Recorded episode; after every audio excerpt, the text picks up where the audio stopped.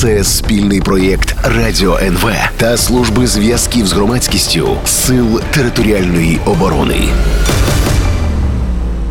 Добрий день, це літопис героїчних справ, спільний проект Радіо НВ та служби зв'язків з громадськістю Сил територіальної оборони. А в студії я Юрій Мацарський. Сьогодні вже другий епізод проекту. Я радий вітати тут Романа Пономаренка. Пане Романе, військовослужбовець, кандидат історичних наук, військовий історик. Вітаю вас, добрий Вітаю. день. Дякую дуже, що долучилися до нас.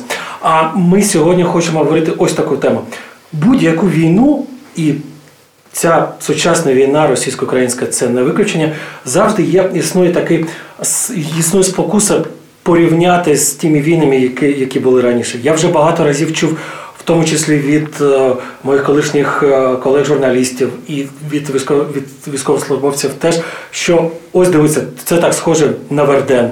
Чи це якась там якийсь епізод схожий там, наприклад, на Сталінград? Скажіть, будь ласка, а наскільки доречні ці порівнювання? Наскільки насправді щось в сучасній війни нагадує, а, нагадує е, війни е, минулого, чи нам тільки здається, що вони насправді чимось схожі? Ну, насправді всі війни в чомусь подібні одна до одного. Навіть якщо брати античність і до сьогодення, то завжди знайдемо щось спільне. Але якщо придивлятись на контекст, роздивлятись уважно деталі, то побачимо, звісно, відмінності. Та є велика спокуса порівнювати нашу війну там, з Першою світовою війною, особливо зараз, коли там де позиційна фаза. Але якщо просто банально порівняти, то Перша світова війна це мільйонні армії, це траншеї суцільні від океану до від Ла-Маншу до швейцарського, швейцарського кордону.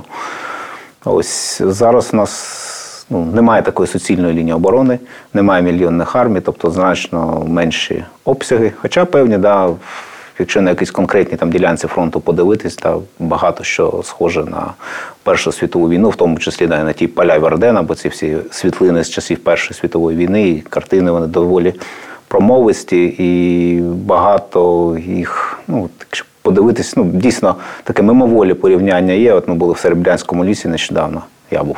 От, там багато таких картин, що прямо нагадують Першу світову війну. Я думаю, також само вони нагадували якісь попередні війни і Другу світову війну. Тому ну, дуже часто, часто була асоціація з В'єтнамом, наприклад. Бо там ті ж ці картини джунглів випалених напалмом, так як от зараз, ну, якщо порівнювати з Серебрянським лісом, то багато таких пейзажів. Тому при бажанні можна порівнювати будь-що, будь-чим було б то доречно. А як взагалі виникає ось ця позиційна війна?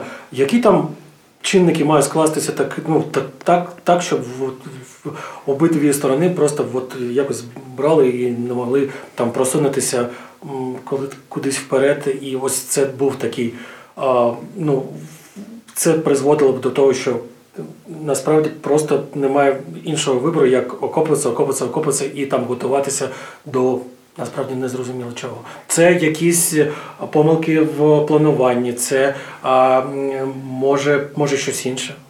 Ну, в Першу світову війну, безперечно, це помилки в плануванні, як і німецького генштабу, так і французького. У нас, ну, не будемо тут розмовляти про помилки в плануванні. Зараз це, в принципі, зарано це говорити. Це треба буде вже аналізувати вже після війни, коли будуть відкриті документи, можна буде неупереджено аналізувати ці події. Але сутність в тому, що зараз у нас з нашим противником, скажімо так, ні в кого немає рішучої переваги в силах для того, щоб добитися істотного результату на полі бою. Відповідно, жодна з історій не може перейти в якісь до активних наступальних дій на широкому фронті, до десь локальні наступи, як от росіяни минулого року не в Бахмут вчепилися. Зараз от вони вчепилися в Авдіївку і на Авдіївському напрямку просуваються, там більш-менш врізаються в нашу оборону, йдуть потроху просуваються. Так. Але в цілому на конфігурації лінії фронту це не змінюється. Бо прорвати їм наш фронт не вдається, наша оборона зберігає системність і організованість, що дуже важливо. І навіть втрата там якихось лісопосадок чи руїн якихось сіл чи міст, вона абсолютно в принципі не впливає на міцність нашої оборони. Але маємо розуміти, що у нас наразі в Збройних силах України теж немає можливості для того, щоб перейти в рішучий наступ, для того, щоб теж саме прорвати російський фронт, завдати їм якоїсь рішучої поразки. І відповідно в цих умовах то обидві сторони закопуються в землю і ведуть позиційну війну, намагаючись накопити, накопичити сили для подальших активних дій. Є ще така, як на мене, спильна е, риса е, того, що було там під час Першої світової, і того, що відбувається зараз. І тоді, і зараз військові, та й не тільки військові, шукають якесь, якусь зброю, яка могла б переломити цей хід е, подій на фронті. А це були кулемети, це були танки, це були гази отруйні. Зараз теж ми зараз теж е, спостерігаємо за тим, як е, постійно щось, е, щось намагаються вигадати якусь ту зброю, яка може. Чи ми сподіваємося, сподіваємося, що може принести перемогу? Скажи, будь ласка, чи взагалі ось історичний досвід, що він нам про це каже? Чи взагалі можлива якась така зброя перемоги, завдяки якої насправді щось вдасться таке, що не вдавалося до того, як ця зброя опинилася в руках у військових? Ну, міф про диву зброю він опять же супроводжує дуже багато воїн. В Першу світову війну ні танки, ні літаки, ні гази, ні кулемети, ні що там ще в них було, так і не змогли створити можливості для того, щоб Антанта перемогла чи навпаки Тройстий Союз переміг. Тобто Німеччина програла цю війну, але більше програла із-за того, що вже всередині почала палитися німецька держава. Ось в Другу світову це дуже показово, де Гітлер і ця німецька пропаганда останні два роки війни тільки була зосереджена на тому, що буде якась з'явиться диво зброя, яка допоможе знищити війська західних альянтів і Радянського Союзу. І реактивні літаки, і там надпотужні танки, і ракети Фау-1, Фау-2. Але в результаті знову ж таки ні до чого це не призвело. Бо війни все ж таки виігрують організація, планування, постачання військ. Ну і як це не банально прозвучить, звичайний піхотинець, який йде в атаку чи тримає той ВОП під ворожим вогнем. Так само і в нашій війні теж є великі сподівання на якусь зброю. От у нас це певною мірою проблема може минулого року, коли всі так вірили свято, що от прийдуть ці німецькі леопарди, і це буде прям така дива зброя, що тільки вони з'являться на фронті, всі російські танки відразу в паніці втечуть, всі російські солдати розбіжуться, і ми спокійно доїдемо до узбережжя Азовського моря під час нашого контрнаступу. Виявилося, що ніяка це не дива зброя, бо тут проблема в тому, що західна зброя вона створювалась під конкретні завдання і під ту систему ведення війни, яка була розроблена там в НАТО ще під часи в часи холодної війни. От і коли нам дають якийсь конкретний елемент цього, цієї, цієї системи, в даному випадку танк Леопард, то він не буде працювати так, якби він працював в цій системі загалом. От. Тобто нам потрібно створювати подібну систему, як на Заході, а ми цю систему створити з певних причин не можемо. Бо, ну, в принципі, під час війни це дуже складно. Ну, це як один з таких прикладів. Ще от про сучасну диву зброю, ну це безперечно дрони камікадзе. Тобто, навіть коли ця війна починалася, повномасштабна війна, тобто в лютому 22-го року. Це було швидше, якщо вони і були, то це була якась екзотика. Я пам'ятаю, коли там в 22-му році почали казати, що американці там тільки дадуть нам декілька десятків дронів камікази, там Switchblade вони називалися. От, і все думав, що це за зброя така. Зараз, що ми, що росіяни активно з обох боків використовуємо ці дрони, постійно покращують свої якості, збільшується їх точність, збільшується їх ударна потужність. І певною мірою, оскільки Збройні сили України зараз мають ну, певні проблеми з постачанням боєприпасами, то я так бачу, що будемо сподіватися нестачу снарядів компенсовувати саме цими дронами. Але маємо розуміти, що росіяни так само це роблять, і вони запускають ці дрони масово на промисловій основі їх виробляють і досягають теж певних успіхів. Тобто наші війська потерпають від їхніх дронів, і тут треба не скільки самі дрони розвивати, але антидроновий цей, цей захист для того, щоб наші дрони могли літати, а ворожі над нашими позиціями ні. Але знову ж таки, це не та дива зброя, яка допоможе нам виграти війну. Тобто виграє війну організація, системність, постачання військ, моральний дух військ. І якщо всі ці фактори будуть на високому рівні Збройних силах України, тоді ми цю війну виграємо. Пане Романе, а взагалі в історії було щось, ну хоч трішечки схоже на диво зброю? Ось, ну, наприклад, застосування атомної зброї наприкінці Другої світової американцями. Це диво зброя чи щось інше? Да, в принципі, будь-яку зброю можна на певному на етапі її появи можна вважати дивою зб- дивозброєю. Згадайте, наприклад, появу вогнепальної зброї в Європі. Ці перші мушкети, бомбарди. Вони були дуже неточні. Вони були, наприклад, якщо порівнювати з луком і арбалетом, то вони були значно точніші, ніж той мушкет перші. Але вони виробляли, коли стріляли, це грохіт, і цей грохіт, коли маса цих мушкетерів стояла, то, звісно, це дуже сильно впливало на моральний дух супротивника. Так само атомна зброя, да, це, звісно, диво зброя в будь-якому сенсі. Тобто це була зброя, за, допомогою якої американці намагалися виграти цю війну. І да, ці демонстративні бомбардування двох японських міст. Ну, є версія, що ці бомбардування не вплинули на намір Японії капітулювати, а вплинуло те, що Квантунська армія мільйонна була розгромлена радянськими військами, що в принципі е, має певну рацію. Ну, але попри це моральний вплив на японське суспільство і на весь інший світ, коли вдруг побачили, що є маленька, скажімо так, бомба, яка може в одну мить знищити ціле місто і вбити все його населення. А хто виживе, то потім буде помре від лучової проміневої хвороби і чи буде там страждати все життя. То це, звісно, справило потужний моральний фактор. Вже після там Другої світової війни всі вдарилися в те, що в розробку атомних бомб, потім водородні бомби з'явилися і так далі. І зараз е, Росія тримається як наддержава тільки завдяки тому, що має радянський спадок, набудовано там величезна кількість, там ніхто не знає, скільки їх в неї цих ядерних ракет. Тобто наддержава це тільки та держава, в якої є ядерна зброя, це тільки та держава, в якої є там певні запаси цієї зброї, яка там потенційно може знищити людство.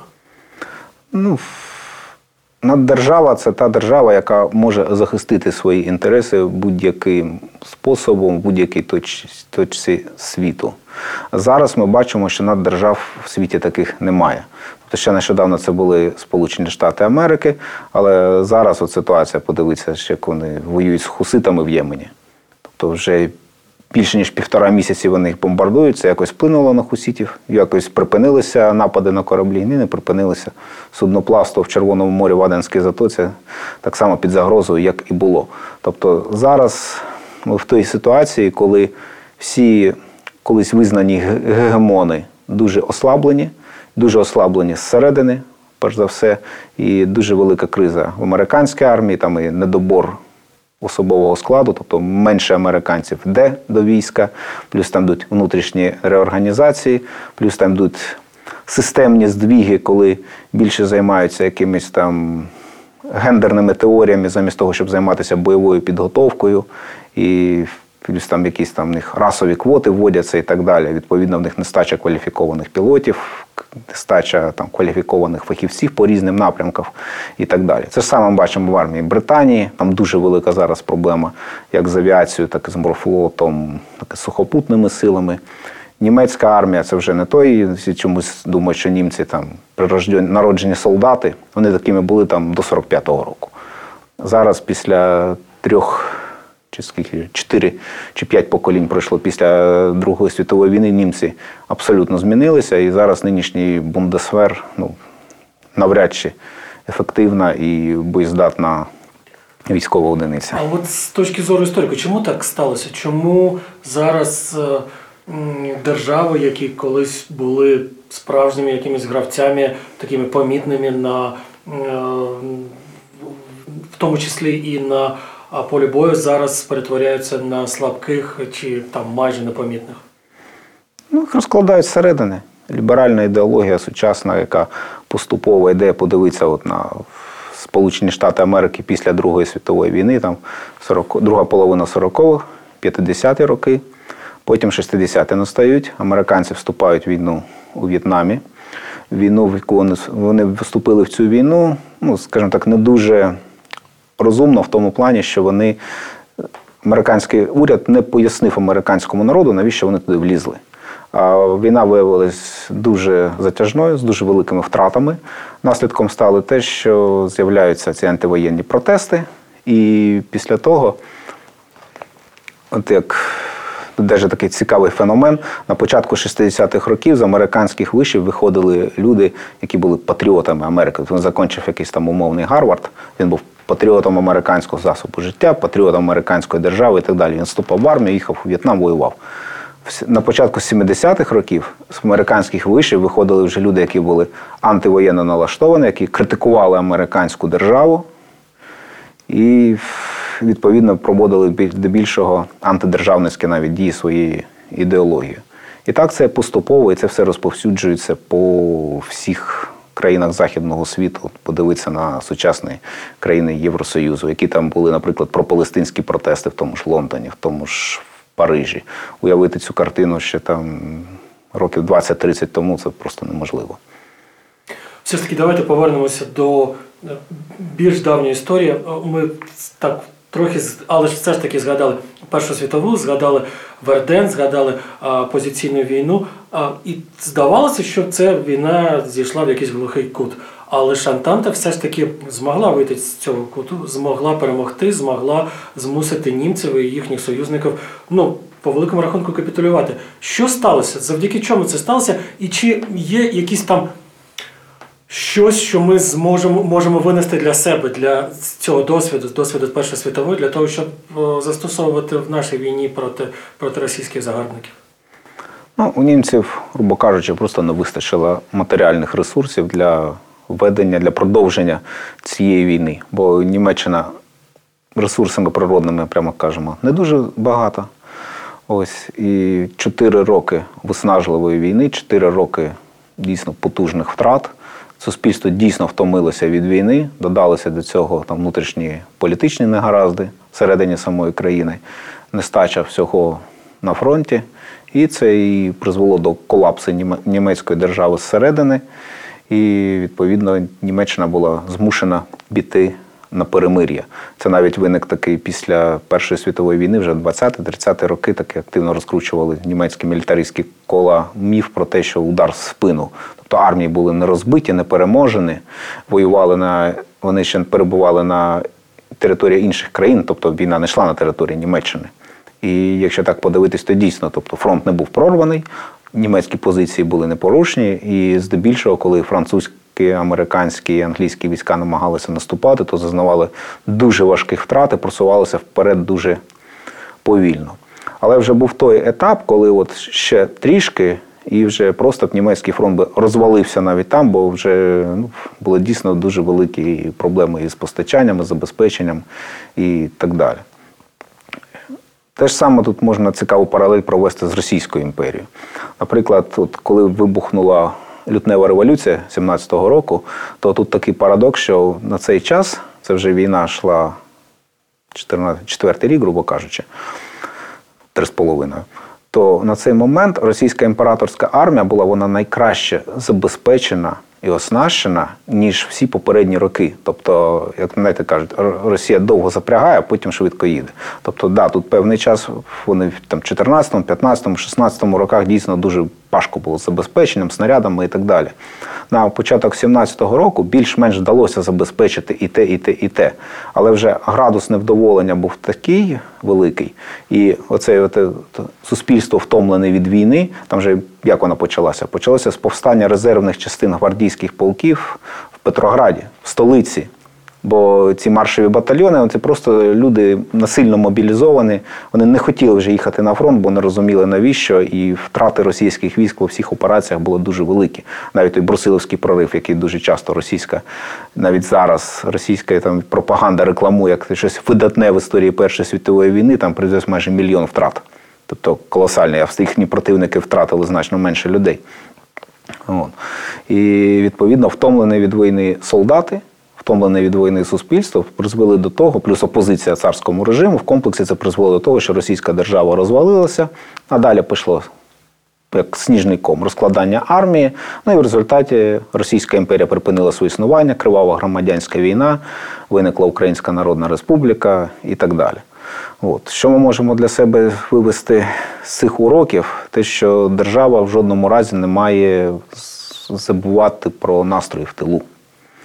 І потрібно проводити надзвичайно велику інформаційну і не лише інформаційну роботу з суспільством для того, щоб суспільство розуміло, для чого ця війна йде, розуміло, що ситуація важка і потрібна там допомога кожного. В буквальному сенсі кожного громадянина української держави для того, щоб ми могли цю війну виграти. Бо інакше те ну, зараз ми бачимо, що цей момент роботи з суспільством він втрачений, грубо кажучи. Ми там за півтора року ну, не досягли тих результатів, які могли би досягти. І ті моменти, які ми бачимо там в різних кутках нашої країни з приводу мобілізації, да, коли там. В певних населених пунктах люди протестують, виходять, то просто ну розуміють, вони просто не розуміють, за що ми боремося, що буде, коли прийдуть до них туди умовні буряти в російській формі, як вони там почнуть віджимати власність, гвалтувати і вести себе як господарі. А вони, якщо прийдуть, вони себе так і будуть поводити. І ці люди, які зараз протестують і думають, що Путін прийде і нічого не зміниться для їхнього мірка, то це так не буде. От. Тому держава має дуже велике значення надавати роботі з населенням, роботі з масами. І це одна буде з запорук того, що українське суспільство буде, ну, українське, українське суспільство буде єдиним, а українська держава зможе добитися перемоги в цій війні. У нас зараз е, коротка перерва на новини реклами. Повернемося за кілька хвилин. Це спільний проєкт Радіо НВ та служби зв'язків з громадськістю Сил територіальної оборони. Я нагадаю, що сьогодні в студії зі мною Роман Пономаренко, військовослужбовець, кандидат історичних наук, військовий історик. Пане Романе, а знаєте, що ще, е, як на мій погляд, є е, серед спільних рис е, Другої, Першої світової і сучасної? Це залежність в багатьом залежність від постачання з, з іноземних країн. Що Першу світову багато хто з країн Антанти так чи інакше він отримав допомогу від Сполучених Штатів чи від від своїх колоній е, теж там в новому світі. Що в Другу світову ленд-ліз, що зараз ми теж е, е, в багатьому залежимо від того, що нам постачає західні країни, що нам постачають наші наші партнери. Наскільки в саме в, в цьому справедливо чи несправедливо порівняти нашу війну з тими війнами, які були в 20 столітті? Ну, я б тут не дуже порівнював в тому плані, що ми залежні від західної допомоги абсолютно. Бо в нас, грубо кажучи, немає власної військової промисловості. Бо навіть Першу світову війну, там Другу світову війну, і Радянський Союз, який залежав від ленд-лізу, і там Франція, яка в Першу світову війну, яка залежала від американських поставок, але тим не менш вони мали свою промисловість, вони там щось самі виробляли, якісь снаряди, якусь техніку, зброю і так далі. Ми наскільки ми бачимо, своє власне виробництво наразі не маємо з об'єктивних причин. Бо якщо ми спробуємо зараз його розпочати організовувати, туди дуже прилетить ракета, і весь цей ресурс буде ну, просто витрачений в пусту. Тобто немає сенсу зараз на нинішніх умовах його нам запроваджувати.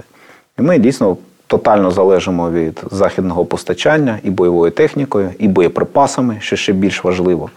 От. І в цьому плані маємо розуміти, що якщо раптом припиниться іноземна допомога нам технікою боєприпасами, то дуже в короткий термін Збройні Сили України будуть змушені припинити опір, бо буде немає чим. Там можна красиво, як Колеба казав, е, воювати лопатами, але будемо об'єктивні, лопатами воювати ніхто не буде.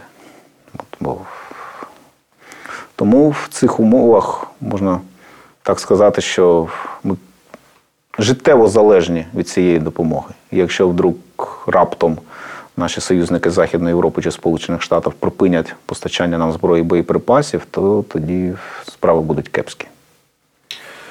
Все ж таки, я дуже сподіваюся, що так не буде. Я, я теж. Що це буде все зовсім інакше.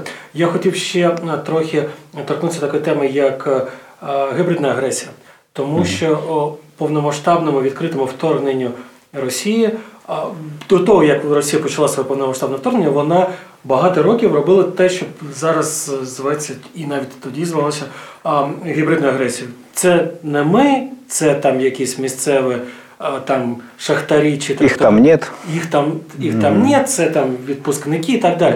А це в історії щось таке схоже на це було. Була, був якийсь приклад схожий на, на цю, на 14 на 15 а, рік такої саме гібридної агресії.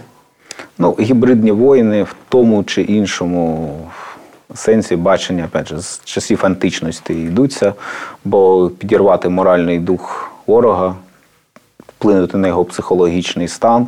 Це вже від самого початку військового мистецтва всі полководці розуміли, що це дуже важливо. І засоби цього впливу були абсолютно різними. Звісно, так як у нас в Криму, коли вдруг з'являлись незрозумілі військові, всі розуміли, що це за військові, але ці військові вперто робили вигляд, що це не вони. От, ну, таких випадків мені важко пригадати. Але була маса інших впливів, там, маневрування, вторгнення в якихось території, які нібито не мають військової цінності, але мають якусь ідеологічну там цінність для тої чи іншої держави, наприклад. От, і змушення відповідно військ цієї держави реагувати на це в невигідних умовах їх розбивати і так далі. І ну, гібридні війни це один з, різнов... з різновидів війн взагалі, і їх треба теж в комплексі розглядати як будь-яку війну.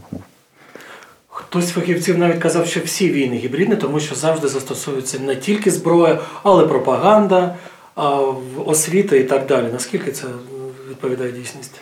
Ну, пропаганда теж з давніх давен застосовувалась під час ведення бойових дій.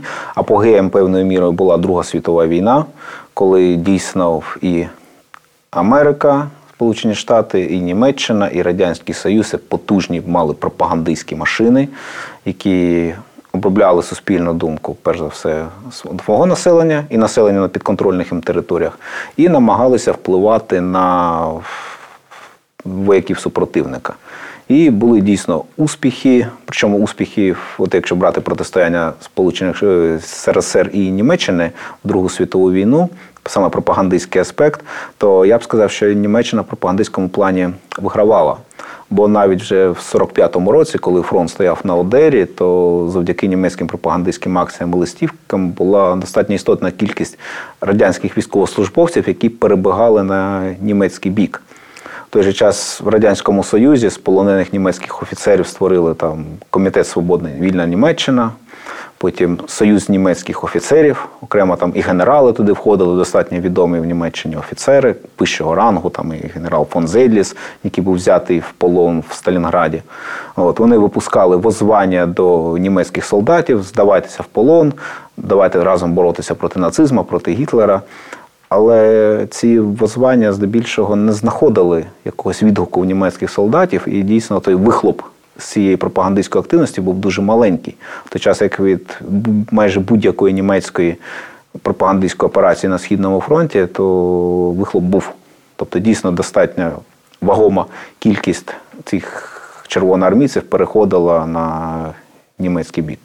От це, це, це цікаво. А чому радянська чи про, прорадянська пропаганда не, не дуже гарно діяла на, на німців, навіть коли в ній були в цій пропаганді були задіяні відомі німцям особи, в тому числі, як ви сказали, з, з вищого офіцера генерала. Ну, по-перше, мабуть, виховання самих німців, які здебільшого дисципліновані, ну тоді були принаймні. Оце солдатська жилка. Вони чітко розуміли, що будь-яка співпраця з ворогом під час війни це зрада. І вони цих генералів сприймали як зрадників, перш за все. І вважали, що це буде втрата їхньої офіцерської честі, там, чи солдатської, вояцької честі. Плюс всі розуміли, що ну, німецький солдат, там, пересвідчив брати там не генерала, не офіцера, а якогось рядового німецького вояка, там, грубо кажучи, робітника, якого мобілізували в армію, який повоював на Східному фронті, він бачив, що Червона армія воює достатньо жорстоко. Тобто маса була прикладів того, як вбивали німецьких полоненів, як там червоноармійці захоплювали німецькі шпиталі, знищували всіх поранених, Німці про це все чудово знали. І, звісно, будь-який який солдат захоче здатися в полон такому ворогу, бо немає гарантії, що ти цей полон переживеш. Плюс, опять же, розповіді про те, що відправляють в ГУЛАГ, в Сибір. Це тоді, знаєте, була така, ну, дуже лякали цим. От, дуже такий от пунктик болючий був, що вас відправлять не якусь там. Ладно, там в Сполучені Штати в полон, там, де нормальне харчування, а в Сибір, в ГУЛАГ, де холодно, де погане харчування, де прийдеться важко працювати, то, звісно, воно це не спрацьовувало. Крім ось цих е, великих гравців е, в Другу світову, до пропаганди пропаганду застосовували і менш гравці, наприклад, наприклад, Українська повстанська армія, наприклад, українські націоналісти. А наскільки саме українська пропаганда, пропаганда української державності була впливова, і якщо вона мала вплив, то на кого перш за все? Ну, це тут складно судити одностайно, бо тут немає якихось спільних думок в цьому плані. Ти питання, це, одне з тих питань, яке досі досліджується. Тобто, да, українська повстанська армія вела активну пропаганду, тому числі агітували там за створення української держави і так далі. Тобто, ну, на теренах Західної України, да, здебільшого ця пропаганда знаходила відклик, відгук. Але проблема в тому, що на захід, навіть на тій же Західній Україні, чи взяти там, наприклад, Галичину, да, там Тернопільська, Івано-Франківська нинішня і Львівська області. От, то там вплив ОУН, наприклад, там в 43-44 роках ще не був такий вагомий. Бо, наприклад, коли німці створювали в 43-му році дивізію Галичина, дивізію військ СС Галичина, от, то ОУН категорично виступило проти. Бандерівці, там, з Шухевичем, прямо закликали не йдіть в цю дивізію. В результаті що ми побачили? 80 тисяч заявок на вступ в цю дивізію. Тобто це якраз чітка ілюстрація того, що думка ОУН для превалюючої кількості чоловіків Галичини, а також членів їх родин, тобто там розуміємо, що чоловік не просто в нього є там дружина, батьки, тобто це все на кухні обговорювалося вдома, тобто якісь були дискусії. Відповідна думка ОУН з цього приводу вона не була вагомою для більшості суспільства. Але люди, які йшли в дивізію Галичина, вони так само хотіли прагнули створення української державності. І тут ми повертаємось до питання, тобто майбутнє цієї держави, тобто унівці бачили по одному. Люди, які йшли в дивізію Галичина, трохи по-іншому. Там комітет Левицького, останнього президента УНР в екзилі, який сидів в Німеччині, там по третьому і так далі. От. Ну, тут ще можна, якщо мова про вплив саме націоналістичної пропаганди, то на східних теренах, там це які достатньо тривалий час провели в Радянському Союзі, то бачимо, що там ну, був відгук певний, але не такий масовий, як, наприклад, на західноукраїнських теренах. Бо там все ж таки люди були оброблені більшовицькою пропагандою, плюс після голодомору велика кількість свідомого українського населення, селян активних померла, і були заселені, ну, завезені інші люди туди, які часто взагалі не розглядали там якісь українські чинники, там українська держава, для це вважалося єрістю. Є там Українська Радянська Соціалістична Республіка, от їх це повністю влаштовувало, грубо кажучи. А те все інше, то вже як це, нацистські проекти, там плюс радянська пропаганда, яка постійно капала на мізки своєму населенню, що розповідали, що українські націоналісти, там навіть термін був такий українсько-німецькі націоналісти. Ну, це абсурд. Але тим не менш, на повному серйозі це закладалося для того, щоб населення сприймало всіх тих, хто виступає за українську державу, як агентами там, в даному випадку німецької розвідки, там і там Ну, нацистів. Да. А потім вже в холодну війну, там вже як да, американської чи там країн НАТО і так далі. Я розумію, що це таке дуже велике і дуже важке питання, але тим не менш, скажіть, будь ласка, а ось чи справді під час Другої світової війни, чи одразу після Другої світової війни був шанс Україні відновити свою державність? Чи цей шанс був прямо, можна казати, марним? Ну, на це питання, перед тим як відповісти на це питання, маємо розуміти контекст того часу. Бо у нас зараз ну, коли говорять про незалежність України, всі сприймають Україну як в нинішніх її кордонах, і відповідно на менше не погоджуються. Але в той час був трохи інший контекст, трохи інша ситуація. Були великі гравці, які ділили між собою світ. І український народ, різні його там гілки, рухи намагалися вклинитись в цей процес і спробувати щось для себе урвати. Тому теоретично, якщо подивитись, так були шанси на створення української держави. Питання тільки в тому, в яких би вона була кордонах і як би вона була організована. От. Ну, Наприклад, от, на мою думку, це суто мій погляд, що був шанс на створення якоїсь української держави, державного утворення, то в невідомих кордонах, це якщо відштовхуватись від проєкту Дивізія Галичина. Тобто це дивізія військ СС, а СС на той момент це була в Німеччині надпотужна організація, і Гімлер Рейхсфюрер СС мав певні навіть і державницькі амбіції на створення там власної орденської держави і так далі.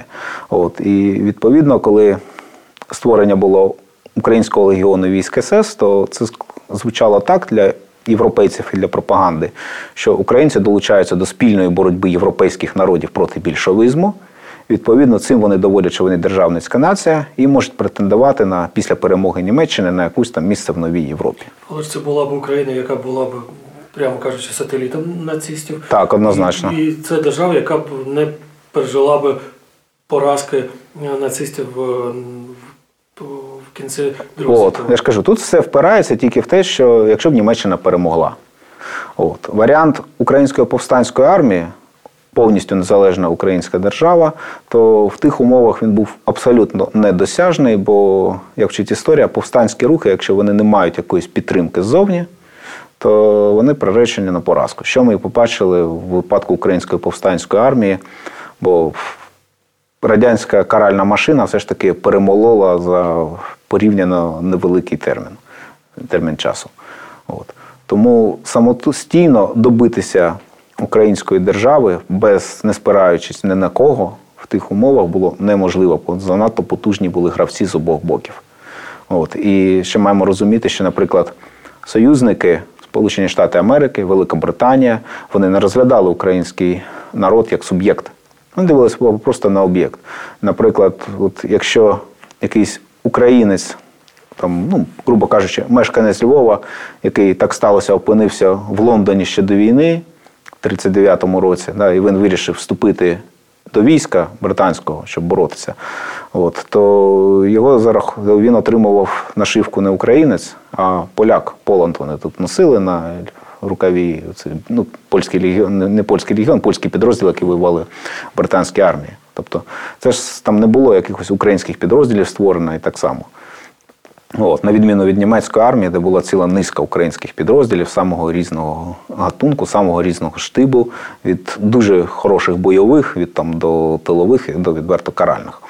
От, і тому, відповідно, ставка на Німеччину могла би певною мірою ну, гарантувати якусь незалежність, може, для певних територій. Звісно, воно б не було в тих кордонах. Там вже можна впевнено казати, що Крим би не був українським, Одеська область би не була українською, але якась би українська держава би існувала.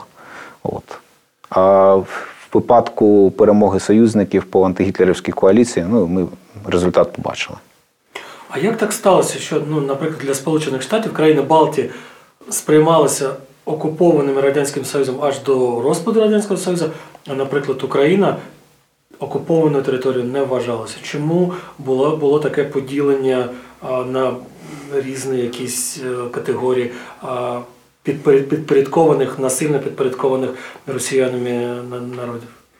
Ну, бо країни Балтії втримали свою незалежність після краху Російської імперії і майже 20 років проіснували як незалежні країни, як окремі суб'єкти і так далі. І в 40-му році, коли їх приєднали до Радянського Союзу, то все ж таки вони лишалися, ну, вважалися багато ким на Заході як окупованими країнами.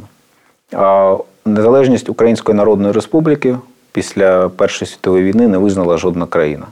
Ну, визнала тільки Німеччина, Кайзерівська, яка програла Першу світову війну, і відповідно після того не визнав вже ніхто. Наприклад, коли була боротьба війна українсько-польська війна 19-го року, ну, 18-19 роки, то Польщу підтримувала Антанта, Франція, перш за все.